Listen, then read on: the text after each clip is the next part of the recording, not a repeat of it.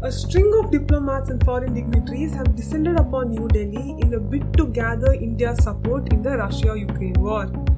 Who have come to India and what are they saying? Hello and welcome to BL Podcast. I am Nivedita Varadarajan.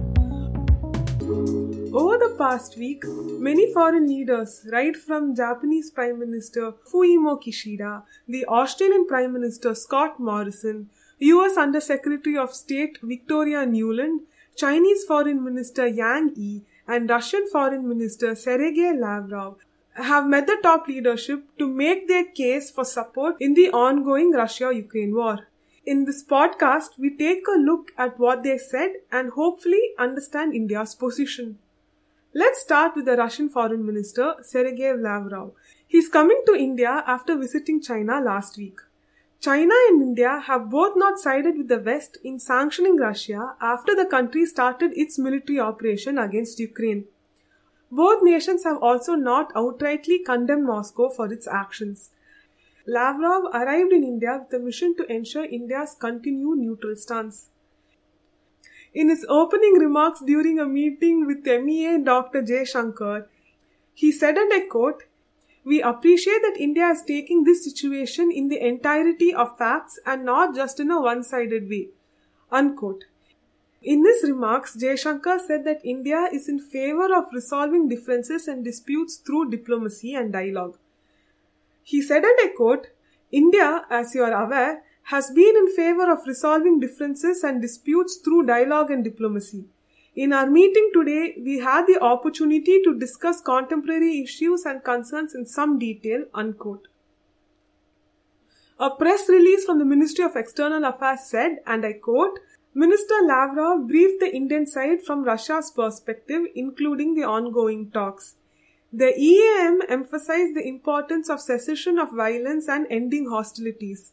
Differences and disputes can be resolved through dialogue and diplomacy and by respect for international law, the UN Charter, sovereignty and territorial integrity of states. Unquote. This has been India's stand all along. The crisis should be resolved through diplomacy and dialogue. On Thursday, top US and British officials talked about shared interests and values and also urged the Indian government to speak out against Russian aggression. Daleep Singh, the US Deputy National Security Advisor for International Economics, actually let the cat out of the bag. He cautioned that Russia might not come to India's defense if China violated the line of actual control since Moscow and Beijing have a quote unquote no limits partnership. He also said that there will be consequences if nations attempt to circumvent or backfill American sanctions against Moscow. He said that Washington would not like to see India buy more Russian oil and other commodities in a rapid manner, though he added that the US would not add any quote unquote red line for India. Meanwhile, British Foreign Minister Liz Truss said that the UK respected India's decision to buy oil from Russia, but she advocated for stringent sanctions against the Russians. She asked, in a quote, if he, the Russian President Vladimir Putin, was able to have success in invading a sovereign nation, what message does it send to other aggressors? Unquote. She also added, the implications of this crisis is far reaching. We are seeing global food shortages energy shortages, and security threatened. This to me highlights the need for like minded nations to work together and for us to work more closely with India to strengthen our economic ties, security ties, and defense ties. Before leaving New Delhi, she again stressed for the need to, and I quote again, for free democracies to work together in areas like defense, trade and cybersecurity in the context of Russia's unprovoked invasion of Ukraine. Unquote. Earlier in the month, when Japanese Prime Minister Kishida was visiting India, he expressed the need to uphold the principles of international order. Upon his arrival in India, he said, Since the Russian invasion of Ukraine coincides with this trip, I like to emphasize the importance of international unity and confirm that Japan and India will work together on various issues. Unquote. So, what's India's stand? Well, India is likely to remain neutral even though Western nations have expressed their disappointment.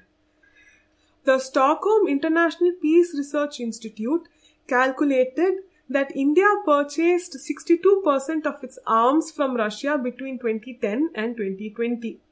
Though India has diversified its procurement, India still relies on Russia for parts and equipment. Also, India is starting to push its own weapons program as part of its Make in India program. However, the program is still quite new and will take decades before it bears fruit. A new factor has gained importance that of crude oil and other energy supplies. The West is extremely unhappy that India is. Ba- also, another factor is gaining importance that of crude oil and other energy supplies. The West is unhappy that India has increased crude oil purchases from Russia. As an example, in March, the Indian Oil Corporation bought 3 million barrels of crude oil from Russia, which were purchased at a discount. MEA Jaishankar defended India's move to buy crude from Russia and said that the March figures show that Europe bought 15% more oil and gas from Russia than it did in February.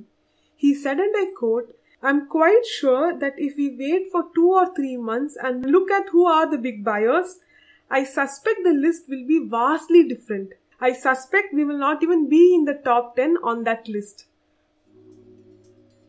Thank you for listening to the podcast. If you enjoyed our podcast, consider subscribing to us on Spotify or on Google Podcast. Thank you for tuning in, and until the next time, this is Nivedita signing off.